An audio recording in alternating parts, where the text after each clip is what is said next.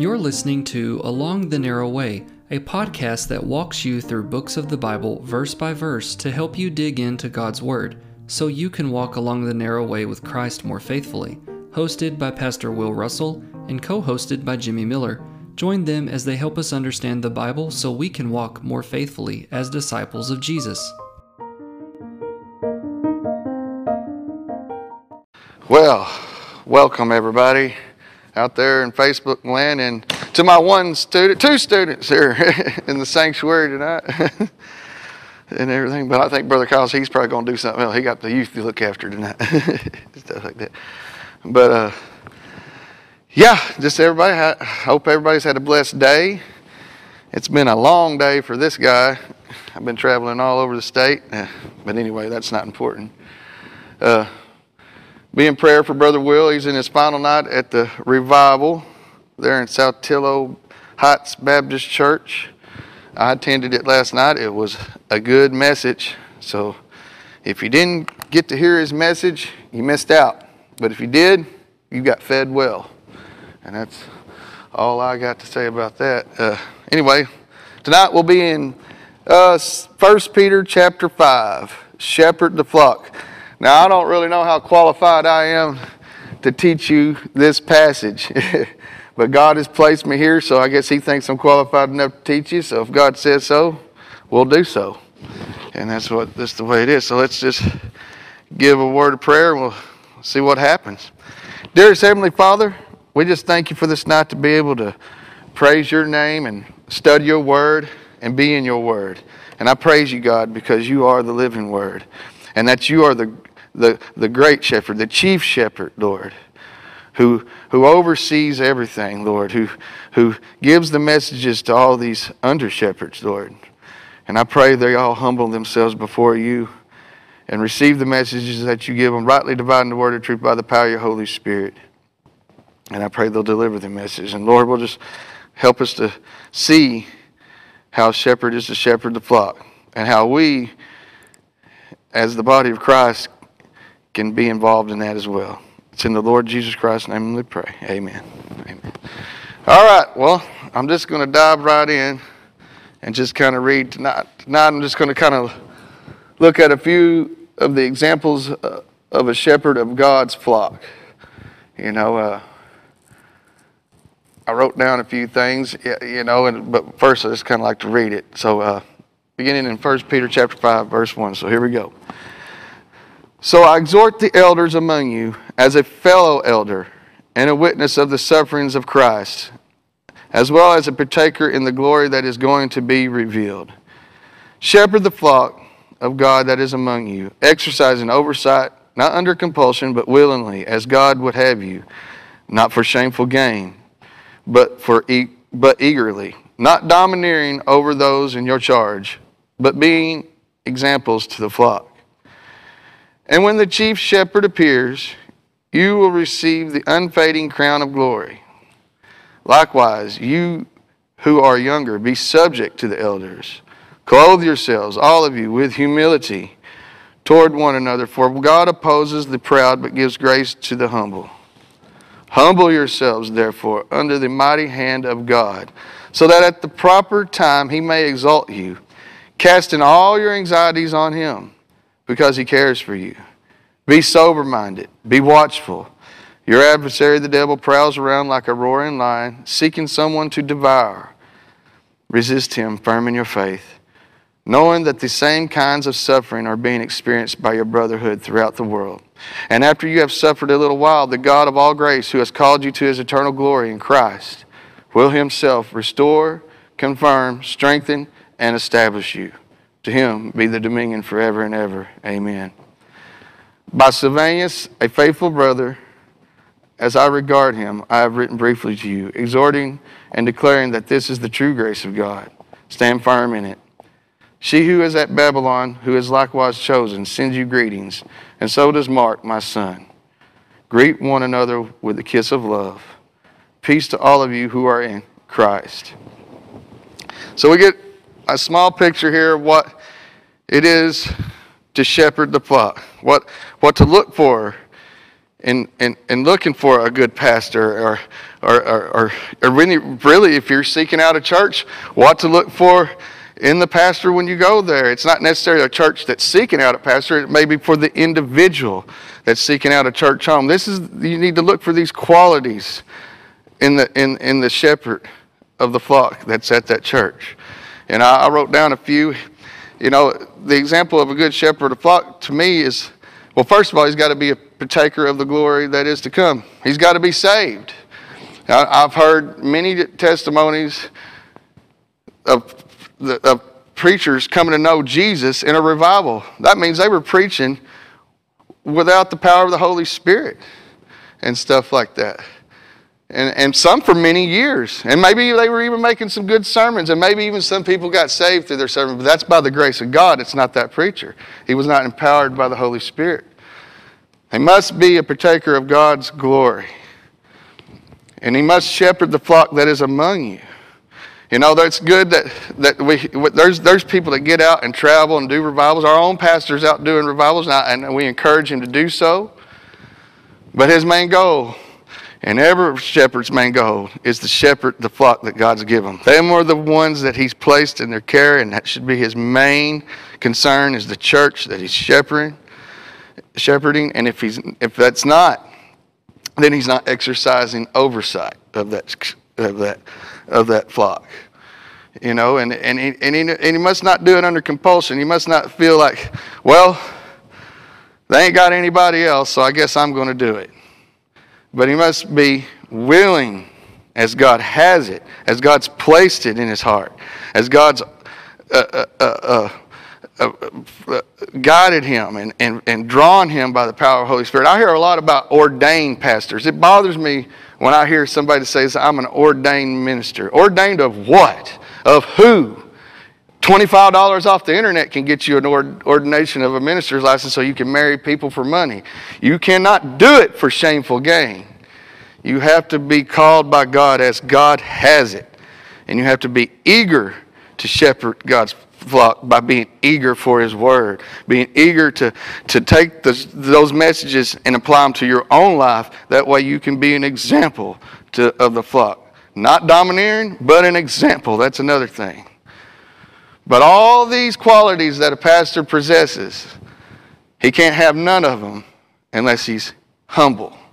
If you look there in verse 5, it says, Likewise, you who are younger, be subject to the others, clothe yourself all of you with humility. There's humility one time right there. And then if you go down toward one another, for God opposes the proud but gives grace to the humble. Two times humble. And then in verse 6, humble yourselves therefore under the mighty hand of God. Three humbles. And when God says it three times, He means that's the way you are to be as the shepherd of the flock. And as God's body, as God's church, you are to, if He's given you the example, you, you who are younger, who are uh, spiritual babes in Christ, if he's not giving you that example, then you will not possess, you will not learn humility.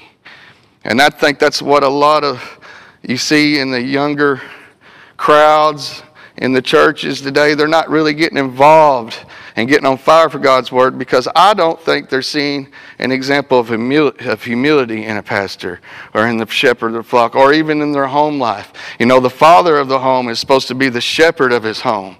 It's not just the preacher at the church. I'm also talking to the parent, the father of the house. That is the one. You need to be humble enough to teach your kids to observe God's word you need to exercise that oversight over your family. Not for not not just because I want I want people to see my kids and just pat me on the back because I got good kids. No shameful gain. Eagerly doing this. You know, you've got to think every shepherd will give an account to God. Everybody who has placed their faith in God and everybody who hasn't placed their faith in God will give an account to God. But the shepherd he will give an account to God of how he's shepherded the flock, of the example that he's made, of how he's, how he's nurtured those that has been put into his charge. You know, I think there will be a lot of pastors that are going to answer for not shepherd, shepherding the flock properly. I can name a few, but I'm not going to sit here and and and and and, and do that and, and point fingers at folks. The Holy, you know who they are. You know the false teachers. Jesus said there would be false teachers that would shepherd the flock improperly, teaching them to deserve things that are not, that are contrary to God's word. And we are seeing that in today's churches. Some people, are, some churches are adopting, adopting all these uh, new things, new age things like critical race theory and, and uh, all kinds of immoralities that have crept into the church, and, and they're trying to teach it that it's not a sin. The shepherd that does not teach sin is not humble enough to teach his flock that there is a penalty for sin. Should not be a shepherd. He's full of pride, he's selfish, he's not overseeing you properly, and he's not willing to do God's will. They don't teach humbleness to the flock because they have too much pride in their own sin of watering down the gospel. They don't, they do that because they're worried they will offend somebody, and if it's a big church, they're worried about the money. Like if they if they preach something that we won't fill these pews up and we can't keep the lights on and we can't preach God's word and everything. But you're not even preaching God's word. You're preaching heresy and blasphemies. You're teaching people that sin is right when it's wrong. You're calling what is wrong right and what is good bad. You fall into the commendation in Revelation if you do that. Woe to you.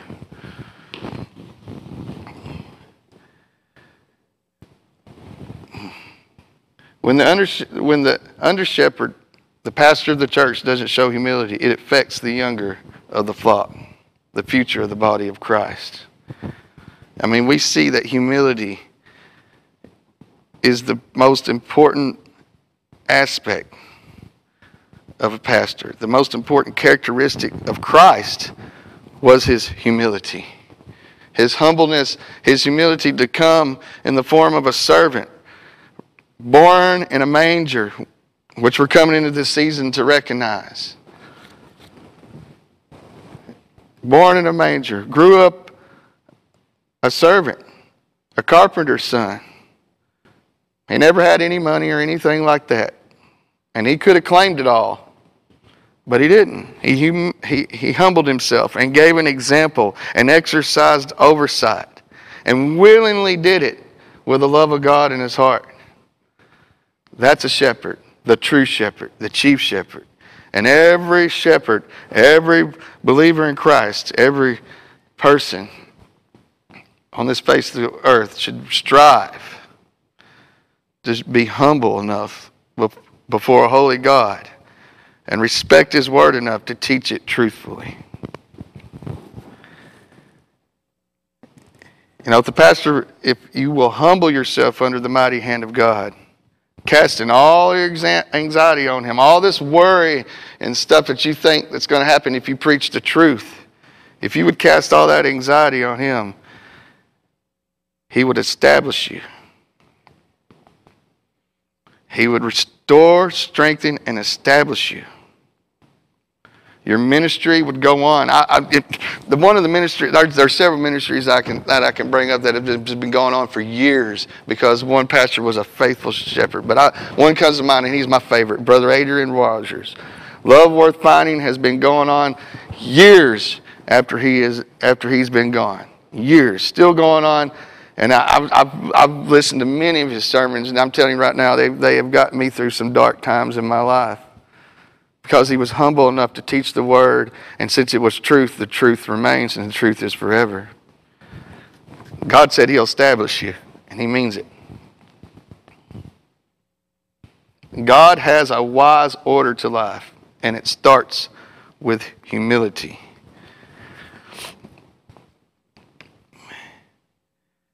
You know, you got to remember, Pastor, that he cares for you. And when you realize that He cares for you, you will care for this flock the proper way. He will shepherd them. I really don't know what else much to say about it. under that humility is the humble yourselves, therefore, under the mighty hand of God, so that the so that at the proper time he may exalt you. That's the biggest thing for a pastor to remember. Humble yourself under the mighty hand of God. Preach his word. Be an example to the flock. We need those examples. I need those examples in order to grow properly in God's Word, understand what God's Word is saying, we need examples. It's, it's, it's, it's hard just to read it, you know, and not have the example and not to live it out.